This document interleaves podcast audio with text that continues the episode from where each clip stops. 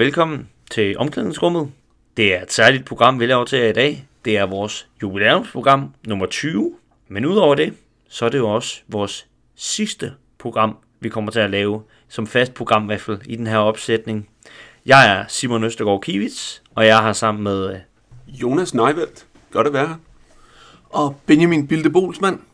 Vi går igennem øh, den sædvanlige dagsorden i dag. Vi starter op med at lige tage en øh, 10 minutter i kvarter, hvor vi taler om, hvad der er sket i sportens verden. Så skal vi igennem et program, der handler om, hvad vil det sige at være en legende i alle dets facetter.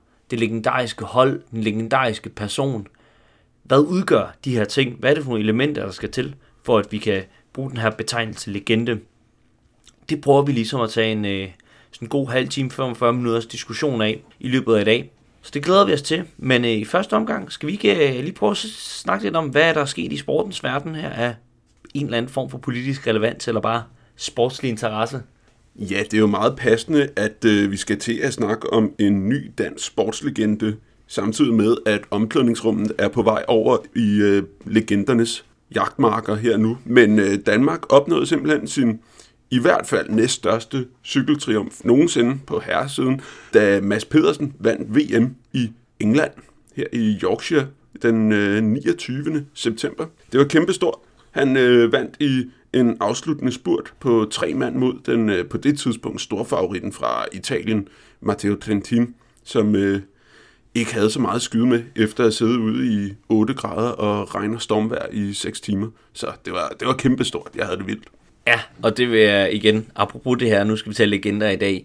Jeg synes, det her det var en af de helt vilde cykelløb, jeg har set. Ikke nødvendigvis på grund af ruten. Ruten var ikke som sådan specielt vild, men uh, de her øh, gående mod 300 km, og så i det her, i det her frygtelige, frygtelige vejr, hvor det stod ned hele dagen, gråt, flyene kunne ikke komme op, så signalet var dårligt og røg ud, og de her ryttere, de faldt som fluer på grund af kulden, og ja, må, måtte udgå. Og så, øh, og så til sidst sidde og se de her øh, ryttere, der nærmest sådan, øh, tandklaprende og uden noget som helst overskud eller energi, bare kæmper for at holde sig på cyklen hele vejen ind.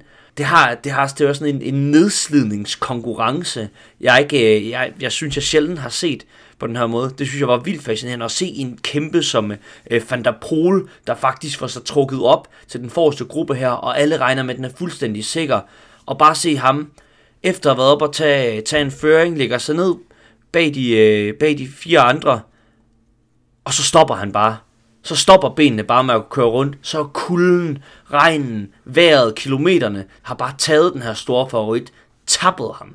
Jeg har to pointer, som jeg synes er rigtig interessant i forhold til det her løb. Og den ene er i forlængelse af det, du siger, Simon, og også i forlængelse af det, Jonas snakker om, nemlig afslutningen, hvor Trentino rejser sig op i sadlen, åbner spurten fra baghjul. Altså, Trentin sidder i den perfekte position, og han skal bare køre den hjem, og han er klart den bedste sprinter af de her tre rytter. Og det er bare tydeligt, at han rejser sig op, så tager han 5-6 trin stående i sadlen, og så sætter han sig ned igen, fordi han ikke kan holde sig stående i sadlen der har vi bare den der totale udmattelse. Det andet, det, er, øh, det handler i virkeligheden også om den her udskilling, men om, øh, om den danske taktik i løbet, som jo var ret eksplicit, at vi sender Mads Pedersen ud i udbrud, sådan så vi har ham hængende ude foran, og så kommer Fuglsang eller Valgren, når favoritterne begynder at køre, så kommer de med. Men folk var så slidte, folk var så trætte, at favoritterne jo aldrig begyndte at køre. Vi kom aldrig til den situation, hvor et favoritfelt bagfra kørt ind, og vi kunne have haft Fuglsang eller Valgren siddende med på jul. Og så må Mads Pedersen jo klare det selv, og det gjorde han i, øh, på allerfornemmeste vis. Jeg synes også, det var en, en, øh, kæmpe præstation, og det var en, øh, en af de dage, man bliver rigtig glad for, at man, havde, øh, man sad i sofaen i en 3-4 timer, og så cykelløb, når, øh, når det ender på den måde. Det er i hvert fald øh, en af de få løb, hvor jeg har tænkt, det her, det er ikke bare cykling som en sport, ligesom alle andre sport. Det her, det er en ekstrem sport. Ja, og det siger også, at hvis man skal ind på noget hipstercykling, så kan det kun anbefales ikke kun at være det, man kalder en sommerfan og se cykelløb fra Frankrig tre uger i løbet af året. Hvis man vil se noget langt mindre kontrolleret cykelløb og meget vildere cy- cykelløb, så skal man altså også se nogle endagsløb og nogle klassikere og noget VM, fordi der sker rigtig meget, som er fedt. Men der er også sket noget andet, og vi skal snakke om noget, som vi meget sjældent snakker om. Vi skal nemlig snakke om Rungsteds ishockeyhold, som jo er ejet af Lars Seier, en af vores mange fjender her i omklædningsrummet. Men hvad er det, der er sket i Rungsteds Seier Capital? en af Rungsteds målmænd, John Lee Olsen, er sprunget ud som homoseksuel og er en af de første danske mandlige elitesportsudøvere, og i hvert fald den første danske mandlige top elitesport i en holdsport, der gør det. Og så endda en sportsgren, der på mange måder indrammer mange af de her macho-idealer, som man ligesom vurderer er noget af det, der gør det svært at springe ud som homoseksuel i elitesport. Det er en, øh, en, en sportsgren, hvor der er øh, kraftig fysisk aktivitet. Det er en sportsgren, hvor øh, der længe har haft metal, som altså fagforeningen for smede, som sponsor for, øh, for, for den nationale liga og sådan nogle ting. Så det er en machokultur, hvor han har øh, sprunget ud og sagt, at det synes han var vigtigt, og han håber, at, at det bliver accepteret. Og øh, der kan jeg kun sige, at det, det, det, det, det synes jeg er fedt, og det håber jeg også, at han gør, og det tror jeg egentlig også, han gør. Jeg tror egentlig, at vi på mange måder, i hvert fald i sådan det offentlige rum med øh, videokameraer på og sådan nogle ting, er kommet videre fra den sådan åbenlyse homofobi. Så jeg håber, øh, at det bliver en lidt en succeshistorie for John Lee Olsen. Det er jo ikke herfra presset og så videre lækker, og det er jo super at se. Han skriver, at øh, det er blevet taget helt, helt fint og normalt imod af hans holdkammerater og sådan noget. Men det faktum, at vi bliver nødt til at fremhæve det her som værende noget stort, der er sket ind i sporten, viser jo alligevel, hvor langt vi er, og det her det er en af de første elitesportsudøvere, viser jo enten, at der sidder rigtig mange, der ikke føler, at de kan udtrykke sig selv i forhold til at skulle være i elitesporten, eller det her problem med, at øh, er du homoseksuel og talentfuld, så finder du måske en anden gren at udleve dig selv i, i stedet for at følge sportsvejen af frygt for, at, øh, at det bliver, hvad skal man sige, en ubehagelig scene at træde ind på med det her personlighedstræk, eller med den her seksualitet, eller hvordan? For at øh, skifte sportsgren, men blive i øh, det, der hylder Danmark som sportsland, så ser det ud til, at vi næste år, sommeren 2020, har en 2020-plan, som hedder, at vi skal simpelthen spille EM, det danske herrelandshold i fodbold, skal spille EM på hjemmebane, efter vi har slået Schweiz i, med 1-0 i parken her den 12. oktober. Kasper Schmeichel, han stod i hvert fald en god kamp og sørgede for, at øh, vi også hæve en knepen 1-0 sejr hjem, så det kan, vi jo, det kan vi jo kun glæde os til, eller hvad? Det kan vi vel. Jo, jeg tænker, det er helt klart er positivt, at der er noget gejst omkring landsholdet, og at der bliver spillet fodbold på højeste plan. Og, og jeg glæder mig rigtig meget. Jeg var en af de øh, uheldige, der ikke fik billetter i det store lodtrækningslotteri om EM-billetter. Så jeg har ikke billetter til nogle af kampene i parken, men jeg har venner, der har. Og øh, uanset om man kommer til at stå inde i parken, eller ude i fældeparken, eller på rådhuspladsen, så er jeg sikker på, at det nok skal blive rigtig fed energi, når der skal spilles EM-fodbold i Danmark.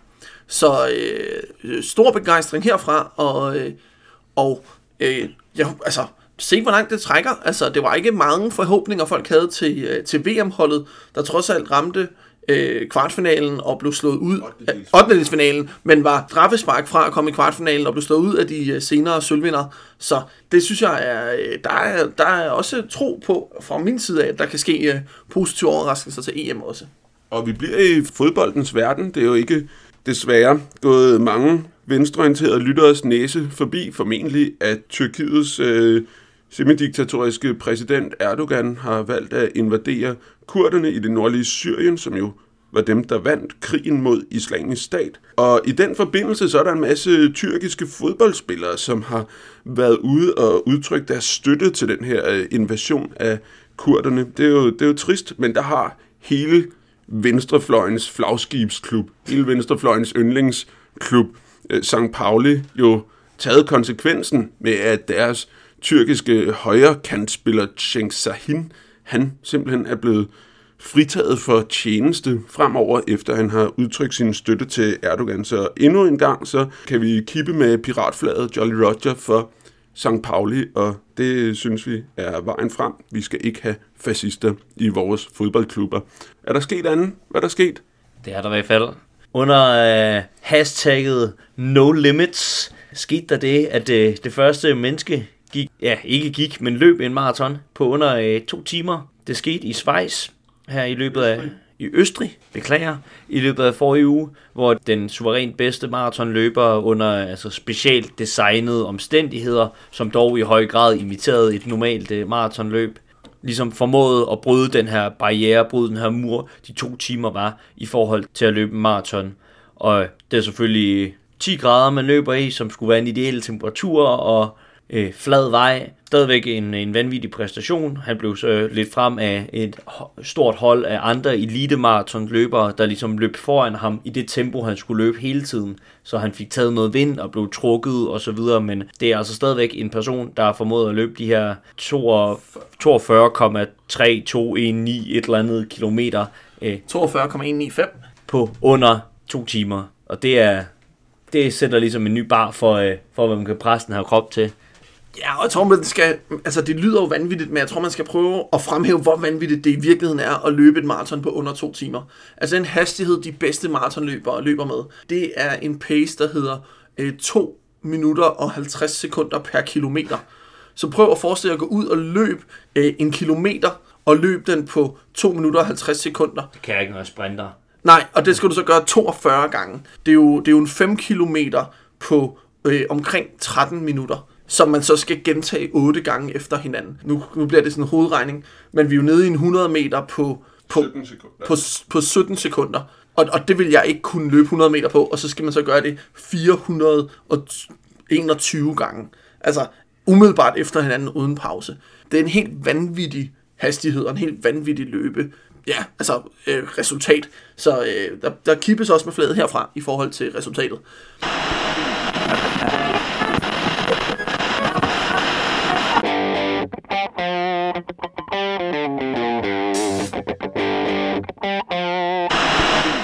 Dagens tema er, at vi giver det objektive svar på spørgsmålet, hvad er en legende i dag?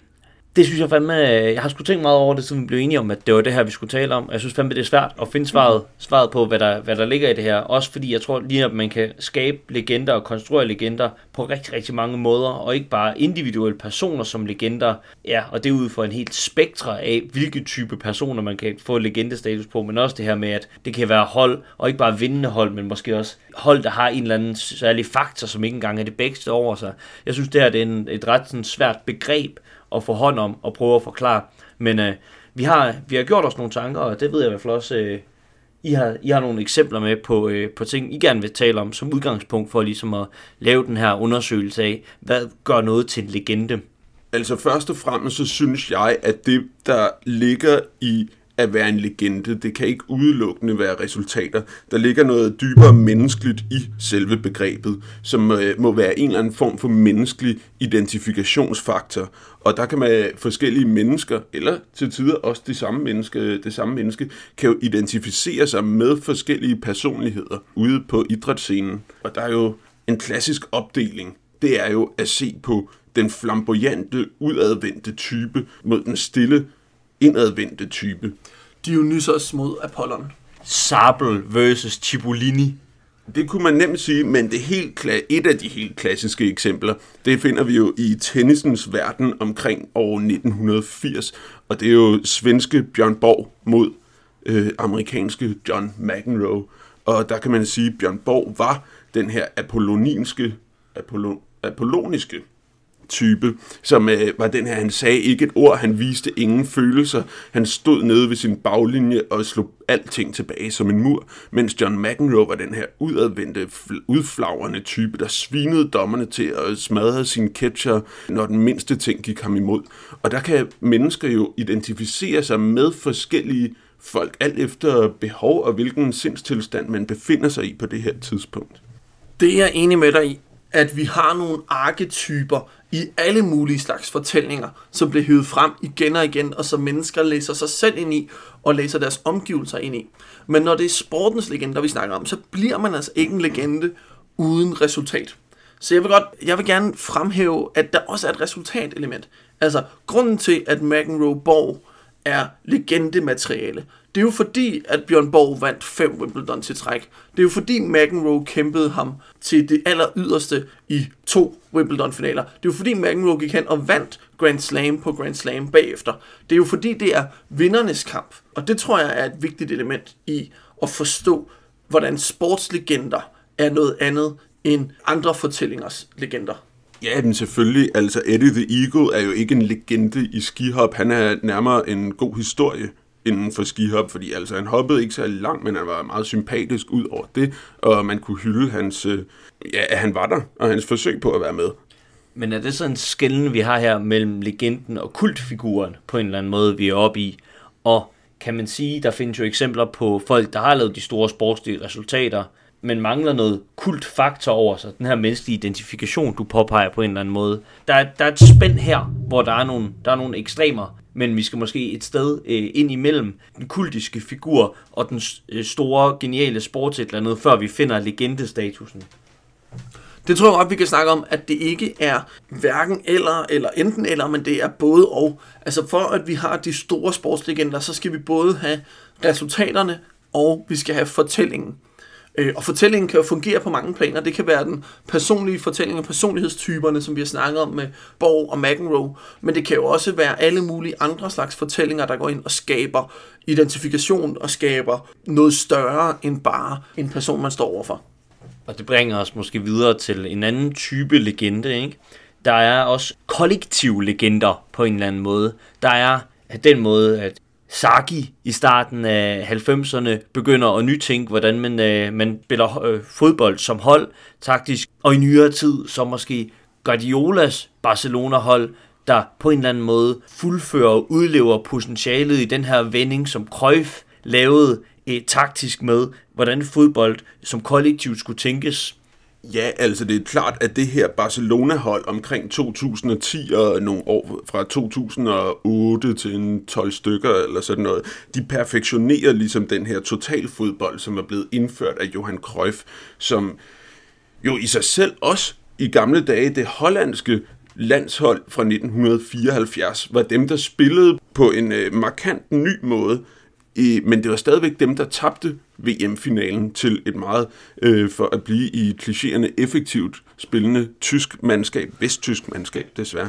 Som, så, det, så på den her måde, så er der en, en kontinuerlig legende, der går gennem det hollandske og katalanske eksempel op til at blive perfektioneret af Guardiolas Barcelona-mandskab omkring 2010 og 11. Men der vil jeg så spørge, hvorfor er det, at Guardiolas Barcelona-mandskab i 2011 var et legendarisk hold, men altså, det er hans Manchester City-hold i dag jo ikke. Eller hvad? Er det det?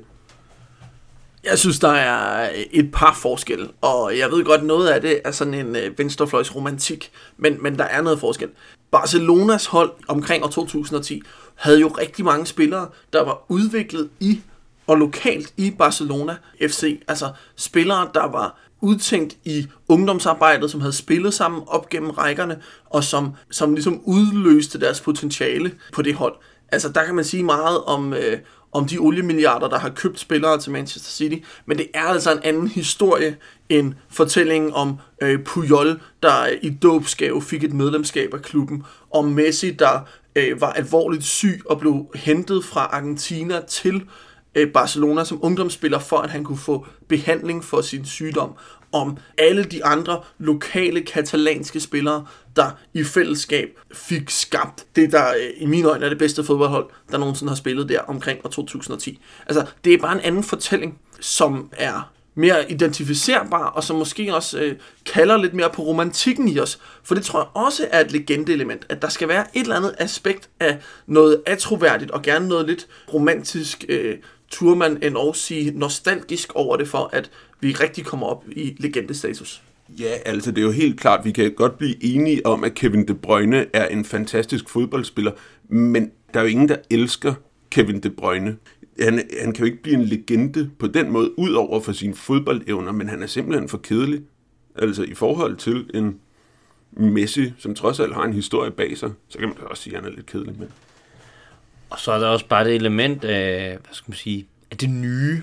Den her, som jeg tror, vores, øh, vores kultur har en tendens til at sætte op på en pedestal, når det er, at den her måde at spille fodbold på bliver udtrykt for første gang så klart og så overlegnet, så har det en, øh, en helt særlig aura over, over sig, som det ikke har tredje og fjerde og femte gang, at Guardiola prøver at forvandle et mandskab til det, som øh, Barcelona var i 2010. Øh, og det tror jeg, det er måske også lidt det, vi lider af. Og ser Barcelona, så det er endnu et spejlbillede, et lidt, øh, ja, nærmest en Platon-agtigt, ikke? Øh, man ser skyggerne af virkeligheden danse fra den store idé om totalfodbolden. Så der tror jeg, at den med tiden også mister noget, noget, noget styrke. Ja, og, og det synes jeg er interessant, altså at, at afspejlinger kopier ikke er lige så interessante som originaler. Og det kan vi jo også se på andre punkter, fordi der er også nogle hold eller nogle øh, situationer, der bliver hævet op som så det tidstypiske ideal på en periode.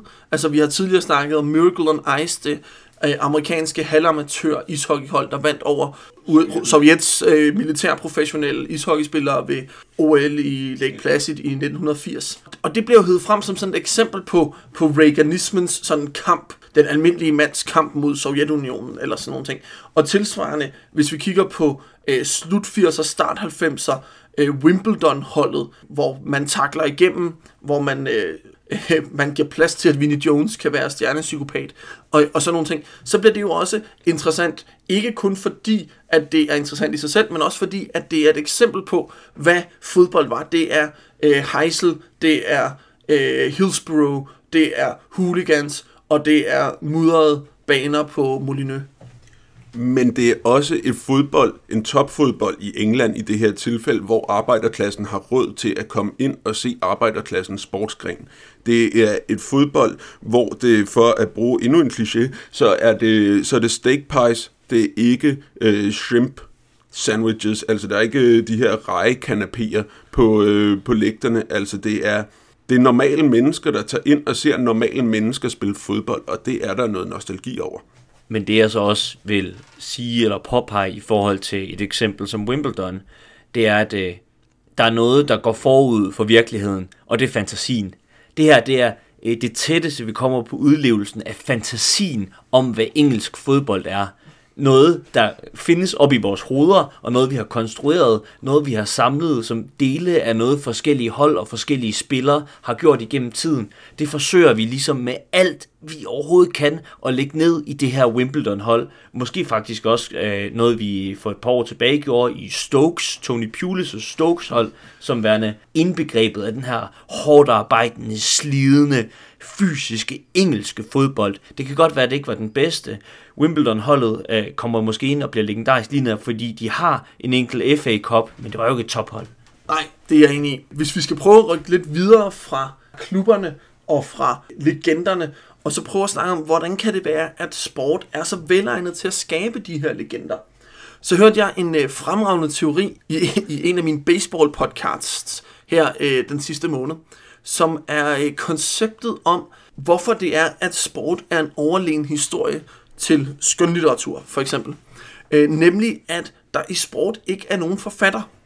Når vi sidder og ser et teaterstykke, ser en film, læser en øh, novelle eller en roman, så har vi hele tiden bevidstheden om, at der er siddet en forfatter og kommet på, hvad der skal ske. Så når der sker et plot twist, så sidder vi og tænker, ah, der tog forfatteren lige røven på mig. Og når tingene går, som vi forventer, så siger man, ah, men det er fordi forfatteren bygger en, for, en, øh, et narrativ op, hvor der er genkendelighed, og hvor øh, vi, kan, vi kan forstå, hvordan vi kommer derhen, og han, han holder os i hånden på vejen. Men hele tiden har vi det her forfatterelement med, der på en eller anden måde står i vejen for den, den fuldstændig frie erfaring af historien. Og det har vi jo ikke i sport. Nej, det handler jo om, at sport afvikles i real time af konkurrerende narrativer. Altså, der vil altid være modsatrettede interesser i sport, og det er jo de her modsatte interesser, som, som skaber fortællingen, mens vi ser på den. Altså, det er en modsat interesse mellem, mellem Julian Alaphilippe og Ineos-mandskabet og Egon Bernal, der ender med at vinde Tour de France. Altså det, som man så kan lægge alle mulige historier ned over. Så, men det er seeren, og, for, og det er seeren, der gør det. Det vil være Ala Philippe, som står for det ukontrollerbare, mens øh, Egon Bernal står for, den, for det velkendte narrativ med et Ineos-hold, der slider alle modstanderne op, som jo også endte med at vinde.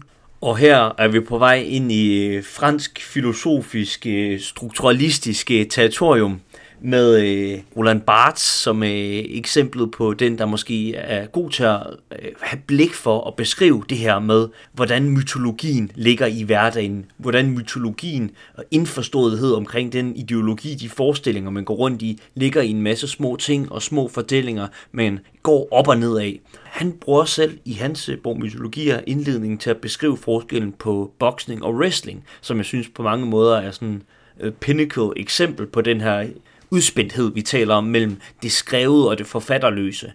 Det her med, at wrestling jo faktisk har sit skrevet narrativ i kontrast til andet sport, hvor det er, at det handler om at få bekræftet en masse værdier om at følge nogle koder, og at retfærdighed vil ske fyldest, og selv når den onde øh, vinder, så vil retfærdigheden på et tidspunkt komme til at sætte sig igennem, og reglerne og status quo vil blive fin igen. Det en dyb, dyb kontrast til den ikke organiserede sport. Ikke? Boksningen her er et narrativløst spil, hvor det er, at man finder ud af, hvem vinderen er, om det er den gode eller den onde, i real time, og bliver skrevet ligesom de her store cykelløb, i og med, at man får en på hovedet. Og, og det er jeg jo helt enig med både dig og Roland Barnes i, at, at sport på den måde er mere interessant end en fake sport. Men spørgsmålet er, om vi er det som, som kultur, om vi er mere interesserede i det. Altså jeg synes jo for eksempel, det er ret interessant, at, at den professionelle wrestling, altså det her øh, skuespilsbrydning, der foregår i, i USA, er blevet rykket frem øh, fra, øh, fra kabel-tv og pay-per-view til, øh, at, øh, til nu at ligge øh, fredag i primetime på Fox, som er sådan en øh, over-the-air-kanal, altså antennekanal, som, som alle har adgang til. Altså, der er, en, øh, der er en klar forventning om, at befolkningen vil have klare, simple narrativer med godt og ondt, hvor øh, den gode skal gå så grueligt meget igennem, men formentlig får lov til at vinde til sidst. Øh, og det siger måske også noget om det samfund, vi lever i, at øh, det uforventelige, det kaotiske, det har vi ikke plads til i vores øh, fredags- eller lørdagsunderholdning. Det tror jeg, du har meget ret i, Benjamin. Med den stigende koncentration af kapital på de øverste 10% af befolkningen og de øverste 10% af fodboldklubberne, er, det her, er den her fortælling også ved at gøre indtog på øh, de europæiske fodboldbaner. Fordi når man ser Manchester City slå Watford med 8-0, og når man ser Paris Saint-Germain lege sig igennem den franske liga, fordi det er dem, der er sponsoreret af, ja, nu kan jeg ikke huske, om det er Katar eller de forenede arabiske emirater, det er vist Katar. Når de leger sig igennem den franske liga, så er der jo ikke specielt meget konkurrence i det selvom modstanderne principielt set har en, øh, har en anden holdning til, hvordan det skal ende, så ender det jo ikke sådan, især i Frankrig. Men der er faktisk noget, der tyder på, at de unge læsere, og ja, det er ungdommen, jeg taler ned til nu, øh, det er, at de rent faktisk foretrækker at se Neymar lave rabonaer og tunneller, frem for at øh, se en kamp mellem to ligeværdige hold, og det synes jeg i hvert fald er trist, men det skyldes kapitalismens udvikling det var mig lidt til at tænke, for det, her, det er jo et eksempel på beskrive en udvikling, du beskriver, Jonas, hvor det er, at holdsport forflyttes til at blive en individsport. Det er, at man er fan af den her fodboldspiller, der gør det her ekstraordinære. Øh, så har man, hvad skal man sige, man har isoleret en part og en særlig ophøjet part i det her, og ligesom flyttet fokus væk fra, det er kampen, intrigerne, det tætte opgør, det uforudsigelige, der sætter en på kanten af, af stolen, når man følger med. Fordi at det ikke nødvendigvis handler om holdet eller noget, men det handler om at se stjernen, den enkelte, gøre noget ekstraordinært. Det er vel en helt, en helt anden måde at tænke og være i sport på, end lige det her, hvor vi startede med at sige, det var her indlevelsesevnen for plads, fordi det er os selv, vores egne følelser, der sætter sig i stedet for den her medierende forfatter, der allerede har skrevet det her spil i forvejen. Ja, og så synes jeg jo, der er en reel spørgsmål omkring, hvorvidt det forfatterløse ikke bliver medieret alligevel. Altså når vi sidder og ser en fodboldkamp, og kommentatoren bliver ved med at lægge vægt på et eller andet, så påvirker det, hvordan vi som seere oplever den her sport når optagtsudsendelse på optagtsudsendelse fortæller de samme narrativer og giver os det samme ramme for forståelse af, af resultatet og af begivenhederne på banen, så er det med til at have sådan en kollektiv mediering af, hvordan skal jeg forstå det her resultat. Så selvom den direkte fortælling ikke findes. Selvom forfatteren er væk, så er The Death of the Author, snakker man om i øh, litteraturhistorie eller litteraturvidenskab. Altså det her med, at forfatteren ligegyldigt, det det handler om, det er den interne fortæller. Så kan man snakke om, i, at det er lidt det samme i sport. Altså vi har slået, øh, forfatteren har aldrig været der, men fortælleren findes jo stadigvæk. Og i højere og højere grad, jo mere det ligger over på, på kabel-tv og giver nogle rammer, hvor det er det, der ligesom er i centrum.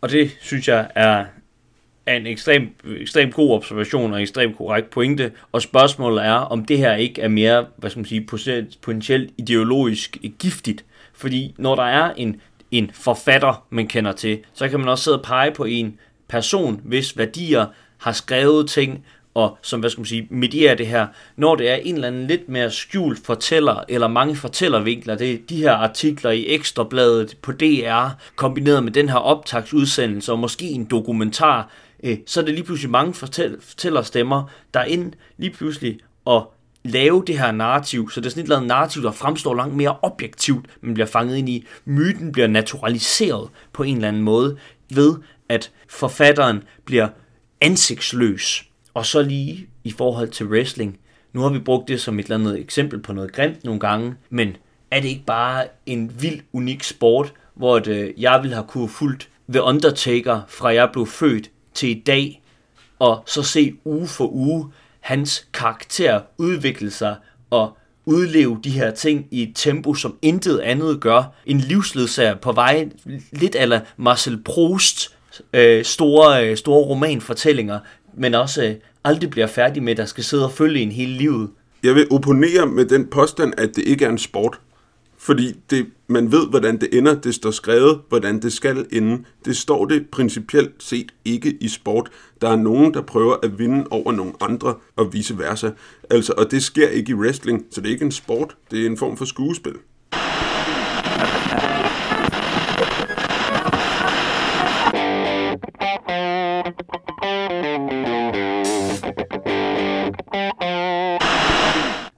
Vi var inde på det lidt tidligere, det her med, at legendefortællingen, skrivningen, typerne øh, ligger i et spænd mellem det her med resultater og personlighed. Øh, men for ligesom at komme lidt, lidt dybere ned i, øh, hvad er det så for nogle typer legender og så videre, der, der også kan skrives, så synes jeg, jeg synes, at vi skal prøve at kigge på nogle, nogle eksempler, der peger i nogle forskellige retninger, for, for vi kan se ligesom et udspænd af, hvilke typer der er, der har en tendens til at slå igennem og få en reception der er betydningsfuld for, for os. Ja, og lad os, øh, lad os starte i øh, cyklingens verden, hvor et eksempel på en person, der har haft alle resultaterne, men måske i mindre grad har legendestatus, er øh, Miguel Indurain, den øh, øh, navaranske øh, cykelstjerne fra 90'erne, der tog fem Tour de France i træk ved øh, hver eneste gang og kunne øh, tæve alle de andre i enkeltstarten og sidde på hjul op ad bjergene. Og gentog det øh, fem år i streg, og tog det øh, også med til de olympiske lege, hvor han øh, fik øh, sølv- og guldmedaljer i enkeltstart, øh, fordi at han ligesom havde en måde at gøre det på, og øh, den her mekaniske, den metronomagtige øh, cykelstil, som var enormt velegnet til resultater i det miljø, han var i, men jo øh, på ingen måde er velegnet til legender øh, når vi ser på, hvem der bliver snakket om, i, når der bliver snakket cykelløb, altså så snakker vi jo meget mere om en masse andre ryttere, end vi snakker om øh, den måske mest dominerende Tour de France-rytter nogensinde. Ja, hvis man ser bort fra Lance Armstrong, men han har i hvert fald officielt set ikke vundet syv Tour de France. Nej, altså hvis man skal se på en legende, så kan man jo kigge tilbage til 60'erne og 70'erne, hvor vi havde den evige toer, Raymond Poulidor, som øh, desværre først var øh, aktiv, mens Jacques Anquetil vandt en masse Tour de France, og bagefter så var han aktiv, mens øh, Eddie Merckx dominerede det hele. Og han endte simpelthen på, øh, som nummer to otte gange i Tour de France, den evige toer.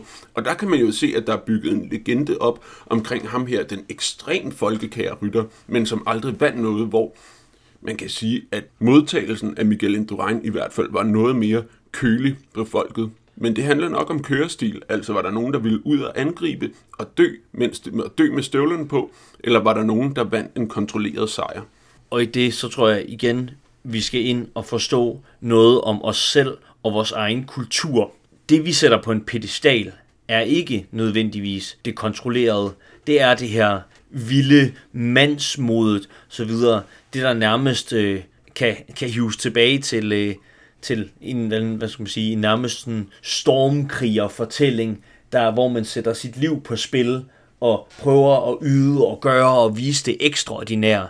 Jeg tror på mange måder, at vi er indskrevet i en, i en kultur vokset op med helte fra litteraturen, der har de her øh, personlighedstræk i sig, og det er dem, vi ligesom søger at blive bekræftet i, at de ægte, sande værdier, og det er ligesom det, vi også øh, hylder i sporten. Så derfor så tror jeg, at det er en del af forklaringen på, at der er nogle helte, der går igennem på grund af deres øh, stil, væremåde, attitude, og ikke bare på baggrund af resultatet nødvendigvis. Nu synes jeg personligt, at øh, Miguel Indurain var en virkelig fascinerende cykelrytter. Og det handler måske om en fascination af noget, vi tidligere har snakket om, nemlig overmennesket. Man har lavet nogle målinger af Miguel Indurains hjerte, og det var simpelthen så stort, og han havde en så stor iltoptagelse i blodet fra naturens side, at han havde en hvilepuls på 28 slag i minuttet, hvilket er sådan noget, der ville være livsfarligt, hvis det, du og jeg gik rundt med det, men ikke når han gjorde det. Og så kunne han bare køre på den her måde og smadre alle, alle andre på enkeltstarterne. Så det kombineret med, at han stort set aldrig sagde noget, men gik rundt og cyklede rundt med sådan en lille skæmsk Mona Lisa-smil, der gemte på den her maskine, så i en menneskekrop inde bagved. Det gav en eller anden fascination af det her overmenneske, som vi tidligere har sagt, og som David Bowie sang i Oh You Pretty Things, så uh, Gonna Make Way for the Homo Superior. Overmennesket er på vej, og det er jo spændende. Jeg synes, det er interessant, hvis man kobler det, I siger, at øh, der er noget fascinerende ved Indurain, og Simon siger, men han passer ikke ind i den fortælling, vi skaber. Og vi har også tidligere snakket om det her med nationale stereotyper, og hvad forventer vi af folk? Og måske ville Indurain have været en større stjerne, hvis han havde været tysker, eller amerikaner, eller øh, sovjetrytter. Men øh, vi forventer af en spanier, at han skal øh, drikke en masse vin, han skal øh, øh, være lidt øh, kæk over for damerne, og han skal øh, være sådan lidt tilbagelænet. Og så får vi noget andet, end det vi forventer. Og jeg tror, der er en eller anden kombination mellem den sportspræstation, der bliver udfoldet, den public persona, de skaber, og så de forventninger, vi som seere har til de her mennesker, som er øh, som tilsammen kan skabe en legende. Og der synes jeg, at Bjørn Borg og McEnroe er jo et fremragende eksempel, at hvad forventer vi af en øh, velfærdssvensker? Det er koldt stål, det er kynisme og det der udad. Hvad forventer vi af en flamboyant amerikaner? Jo, det er at kaste rundt med catcherne og råbe og skrige af folk, hvis ikke man får sin vilje. Vi forventede ikke af en øh, spanier, at han skulle være en maskine. Præcis. Lige netop de begreber, vi brugte til at starte med. Indurain var Apollon, han skulle have været Dionysos. Indurain, han var Erik Sabel, han skulle have været Cipollini. Og det er Indurains problem.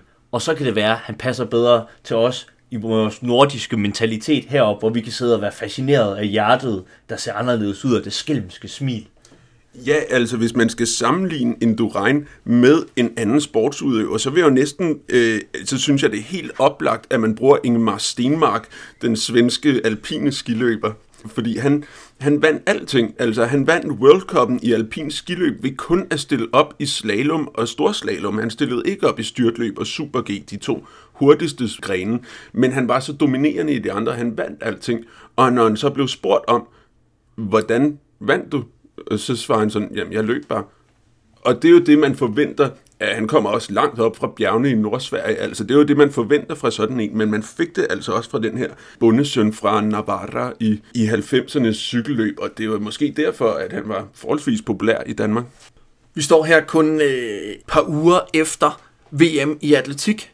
En øh, på mange måder rigtig øh, trist VM i atletik i øh, Doha, hvor øh, der ikke rigtig var nogen publikum på banen, hvor træningsfaciliteterne var lort, hvor hotellerne var dårlige, og hvor rigtig meget af det, vi skal se til øh, VM i fodbold om øh, kun øh, to og et halvt år, det øh, skulle testes af for første gang, og ikke gik særlig fremragende. Til gengæld så så vi også nogle fremragende atletikresultater, og nogle rigtig flotte øh, præstationer, og hvem ved måske begyndelsen til nogle legender.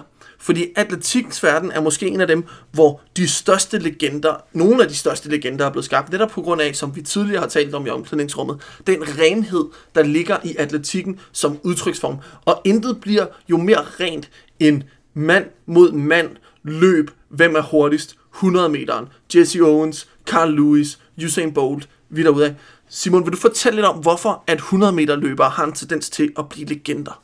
Ja, altså det er jo tilbage til, til det samme, hvorfor det er, at det er maratondistancen og ikke 500 øh, eller 5.000 meters distancen. Det er, det er, hvad skal man sige, de her ekstreme ender af sporten, hvor vi ligesom ser det ultimative af, hvad mennesket kan kapere inden for de mest ekstreme situationer, de mest ekstreme forhindringer. Her er det det helt lange løb, eller det helt korte, helt eksplosive, hvor vi har de her gigantiske muskelbunder, fysiologien, som man ser idealmanden, homo superior, træde i karakter. de her øh, helt unikke, øh, genetiske, eksplosive, veltrænede mennesker, der løber 10 km i et tempo, så øh, selv leoparder kunne have svært ved at følge med. Det har en, det har en særlig, det spiller på noget i vores fantasi og i vores forestillinger om menneskets begrænsninger.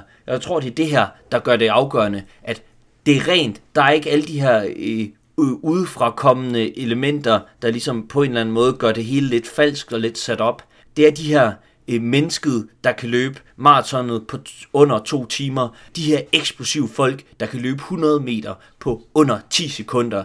Det er de absolute grænser af den ægte, rene øh, præstation. Det er at træde ud over menneskets biologi. Overvinde selv det. Det er på en eller anden måde øh, kroppens svar på at løse oplysningstidens store spørgsmål om at tage kontrol og træde ud af og forstyrre verden. Men kan man ikke sige, at der er noget i atletik, der kunne være mere imponerende, end at kunne løbe 100 meter meget godt? Altså fordi atletik dækker jo over en helt enorm variation af grene, så kan man ikke sige, at der er noget, der er mere imponerende, end bare at kunne løbe 100 meter på under 10 sekunder? Det synes jeg jo. Altså, det skal ikke være nogen hemmelighed, at hvad øh, VM-programmet øh, blev offentliggjort, der var det, der røg i min kalender. Det var ikke 100 meter løbet eller maratonløbet. Det var syvkampen og 10-kampen. Altså de her mange kæmper, der øh, kan alt på en atletikbane, kan øh, springe højdespring bedre end højdespringeren ved det seneste OL, var syvkæmpernes bedste højdespring bedre end højdespringernes højeste højdespring. De kan løbe hækkeløb på øh, vanvittige niveauer. De kan springe længdespring, de bedste af dem, på niveau med længdespringerne. De kan præstere ud over bredden i en helt fantastisk kropslig udtryk, altså kropslig præstation, der er rigtig svært at beskrive. Men, men det er klart, at det har jo ikke den renhed, Simon snakker om.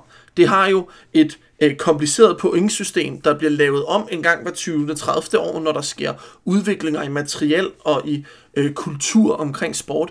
Det har en meget mere kompleks historie, og så har det jo øh, sværere at vise i en gif på nettet, øh, at vise syv discipliner eller 10 discipliner hen over to dage, end det er at vise øh, 9,58 sekunder.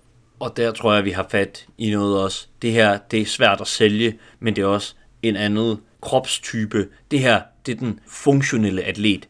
Det er det her menneske, der vil kunne gøre alt i dagligdagen til det ypperste-agtigt, i stedet for det, der ligesom overskrider kroppen. Og der er det en anden fascination, man spiller ind i. For jeg er fuldstændig med på, at det er jo det her, der bør blive dyrket. Det er jo det her, man bør være fascineret af. Det er den her alment, all-arounded menneskelige krop, der kan mestre det meste og alt og ikke bare bryde sin egen grænse på et eller andet opsat rent 100 meter. Ja, det er jo i virkeligheden diskussionen mellem en perfektioneret krop og en overkrop eller en superkrop. En krop, der er noget mere end bare krop. Specialiseret krop. Ja, den specialiserede krop mod allround-kroppen. Men jo ikke bare specialiseret, fordi der er også masser af specialiserede kroppe, der ikke bryder med, med, med, med sig selv. Men det gør de jo i de vildeste præstationer i de enkelte disciplinerne. Jeg tror, bare en sidste pointe, som jeg synes er relevant at have med, det er, at man jo faktisk tidligere er lykkedes med at sælge 10-kamp og 7-kamp. Altså i Sverige var Karolina Klüft en kæmpe stjerne i 7-kampen. Bruce Jenner, den nuværende Caitlyn Jenner, måske bedst kendt fra Keeping Up with the Kardashians, var jo en enorm sportsstjerne i 70'erne i USA, og klart den, der ligesom var øh, fokus på. Og i 90'erne forsøgte man at genskabe det her mange kamps sportsstjernefænomen i USA med massive reklamekampagner for de to største øh, tikæmpere, der skulle til OL i Barcelona. Desværre så øh, den ene kvalificerede sig ikke, og den anden øh, måtte udgå, så der, der var, det var ikke sådan den kæmpe øh, succes sådan, øh, reklamemæssigt. Men man har jo forsøgt det før, men der er alligevel måske noget, der gør, at vi kigger mere på det overmenneskelige. Det var vores overvejelser her i første omgang omkring, øh, omkring hvad der ligger i de her legendeskikkelser og hvilket materiale det skal være skrevet over. En ting, som forvirrer mig i forhold til, når man kigger på stjerner og legender, det er, at øh, da jeg voksede op og var øh, ja, omkring nullerne, begyndte så småt at blive en teenager og sådan noget, øh, så var der en eller anden skikkelse inden for tennisbranchen, der lige pludselig var over det hele. Hun hed Kurnikova, Anna Kurnikova, havde et meget svensk udseende øh, og et meget russisk navn, og så var hun på rigtig mange billeder, og nok den tennisspiller, man hørte mest om, men øh, hvad jeg ved, så har hun ikke rigtig vundet noget. Hvordan fanden kommer sådan en til at være øh, malende for billedet af tennis omkring årtusindskiftet? Ja, Simon, først og fremmest, så er det jo nok også et spørgsmål om, hvor man kigger på billeder henne. Og øh, Teenage Simon, sådan internethistorik, kan jeg jo ikke sådan øh, gætte mig frem til. Men man kunne forestille sig, at øh, der var andre steder, der var bedre til resultater for øh, tennis end øh, Kazan Light, og hvad du ellers havde gang i. Jeg, jeg synes, det er et rigtig interessant case, fordi på mange måder var hun jo i øh, slut 90'erne, start 0'erne. Tennis Spice blev hun kaldt. Altså et et kulturelt fænomen, der voksede ud over sporten på samme måde, som rigtig mange af legenderne gør.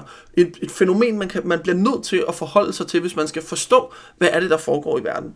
Og der, øh, min, min, altså en af reaktionerne, da vi sad og snakkede om det, det var jo, at så, ja, hun er en legende, men hun er jo en, hun er jo en internetlegende, eller en modellegende. Hun er jo ikke en sportslegende. Der, der, der mangler noget i fortællingen om Anna Kurnikova og tennisporten, for at hun bliver en tennislegende. Jeg tror, øh, at hun vil blive husket i verden, men hun vil ikke blive husket som tennisspiller. Og det er på trods af, at hun faktisk har ligget nummer et på verdensranglisten i tennis. Bare i uh, double-disciplinen, og ikke i single-tennis, som er det, der får betydeligt mere airtime, eller hvad man kalder det. Men kan man ikke sige, at Anna Kurnikova var den, der indvarslede en ny periode, der, indvar, der indvarslede den senkapitalistiske periode i sporten, i og med, at det var det, var det personlige brand, der tog over for, for sportspersonen, som det senere skete med for eksempel David Beckham. Jo, eller jeg ved faktisk ikke, om det er senere. Det er faktisk lige præcis omkring samme tid. Altså, øh, Beckham bliver jo, øh, bliver jo udskilt øh, som ind i helvede i 98, da han bliver udvist i øh, kvartfinalen mod Argentina for at sparke ud efter... Øh, jeg er godt nok glad for kvartfinalen af det her episode. 8. mod Argentina, da han sparker ud efter øh, Simeone, og redder så sig selv igen øh, ved kvalifikationen senere. Men så, så vi er i den her slut 90'er periode, hvor der måske bare er rigtig meget individualisme i kulturen hænger det på den måde ikke sammen med det, som øh, Francis Fukuyama kaldte for the end of history? Altså, vi er færdige her i 90'erne, er vi færdige med ideologiernes kamp mod hinanden, og vi står tilbage med en kapitalisme, som måske har sejret sig selv ihjel. Måske har sejret sig væk fra... Øh, at der ikke er noget til at konkurrere mod det, så vi får det ud i en form for perverteret form, ud over kapitalismen selvfølgelig altid har været en perverteret form. Vi er jo socialister, men bliver det ikke noget mærkeligere jo, jeg er helt enig, og, men vi ser jo også, præcis som Fukuyama ser i sin udvikling, at det jo ikke er en tilfredsstillende måde at se sport på. Det er jo ikke fedt at sidde og se David Beckham spille fodbold. Det fede er at sidde og se Real Madrid eller Manchester United eller England spille fodbold. Øh, vi kan ikke have en fodboldbane med kun én spiller. Vi kan ikke have en dubbelstjerne, der spiller alene. Altså, vi bliver nødt til at forstå det. Og det er jo der, hvor Fukuyama i sine senere skriverier arbejder sig hen imod den her Getting to Denmark-teori, hvor hele målet med samfund er at blive en skandinavisk velfærdsstat. Og er der noget, der er skandinavisk velfærdsstat, så er det jo øh, Xavi, Iniesta, Busquets, Pedro og Messi, tilbage i 2010, der spiller tiki-taka-bold, hvor man spiller, hvor det er fællesskabet, der forsvarer, fællesskabet, der angriber totalfodbolden. Det er jo der, vi ser en reaktion på individualismen og end of history. Men en utilfredsstillende reaktion. Det er ikke nok. Individualiseringen er blevet indvarslet. Sinkapitalismen er kommet. Børnene ser fodbold efter den her stjerne på holdet stadigvæk. Det der er brug for, det holdet er ikke nok. Der er brug for det, som Sisek vil kalde mere nydelsen. Det er ikke nok bare at drikke colaen. Man skal drikke colaen, fordi man er det her, og fordi den symboliserer et eller andet andet ud over sin smag. Man skal have noget ud over sporten. Der skal være det her over-the-top individ, der ligesom også kan fange vores fantasi, og vi kan lægge vores forestillinger ned i. Den har brug for det her stadigvæk, for at være en succesfuld fortælling, der gør, at vi vil forbruge mere af det det er mere nydelsen. Det er den, vi finder i Beckham og i Kurnikova og så videre, som man er i gang med at forfine ned i Messi og så videre i dag. Og det er her vores opgave som socialister kommer ind i billedet, fordi det, Det er selvfølgelig ikke en acceptabel udvikling, hverken i sporten eller i samfundet. Og det er derfor, vi skal tilbage til Gramsci, og vi skal ændre hegemonien i samfundet. Vi skal ud og arbejde i sportsforeningerne, vi skal ud og dyrke sport selv, vi skal ud og arbejde for det, så vi kan få ændret det narrativ, vi ser i sport, så folk igen kan holde af at se tips lørdag fra England på Molyneux på nogle pisse mudrede baner, fordi det var fedt, og I ved ikke, hvad I er gået glip af.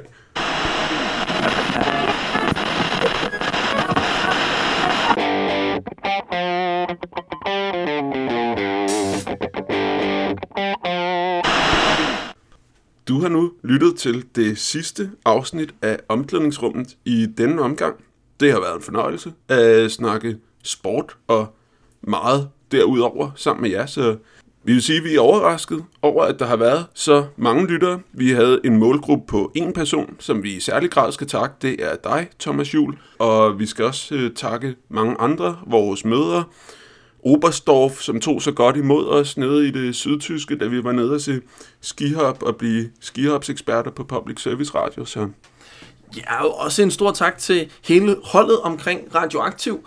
Vi var jo med til at starte op, altså en af de første udsendelser, og er jo stadig den øh, udsendelse, der har flest øh, udsendelser på øh, Radioaktiv indtil nu. Så hele holdet, der både øh, synes, det kunne være sjovt at prøve at se, hvad en venstreorienteret sportspodcast kunne blive til, men også de folk, der øh, har, har lyttet og været med og hjulpet med udstyr, hjulpet med feedback og alle de her ting både på Radioaktiv og senere, da vi kom ind under Solidaritet paraplyen. Det synes jeg også fortjener en stor tak.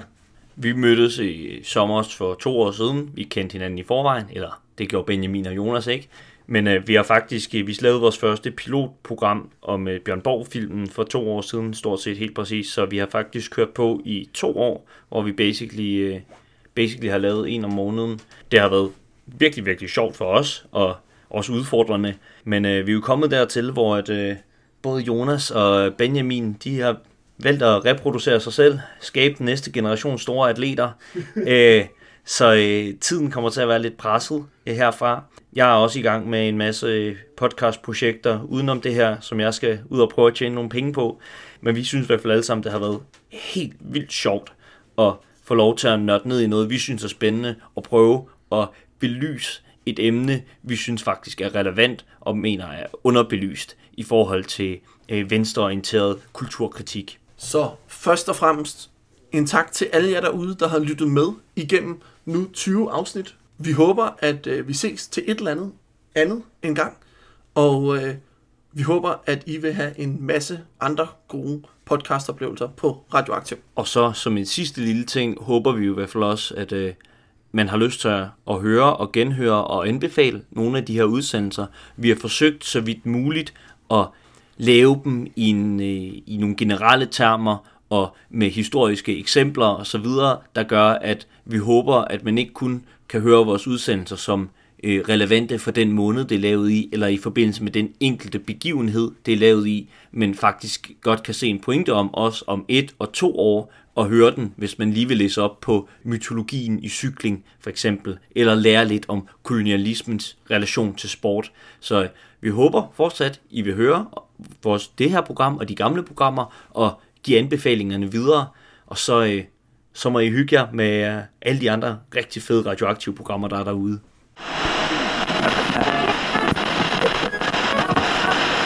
C'est la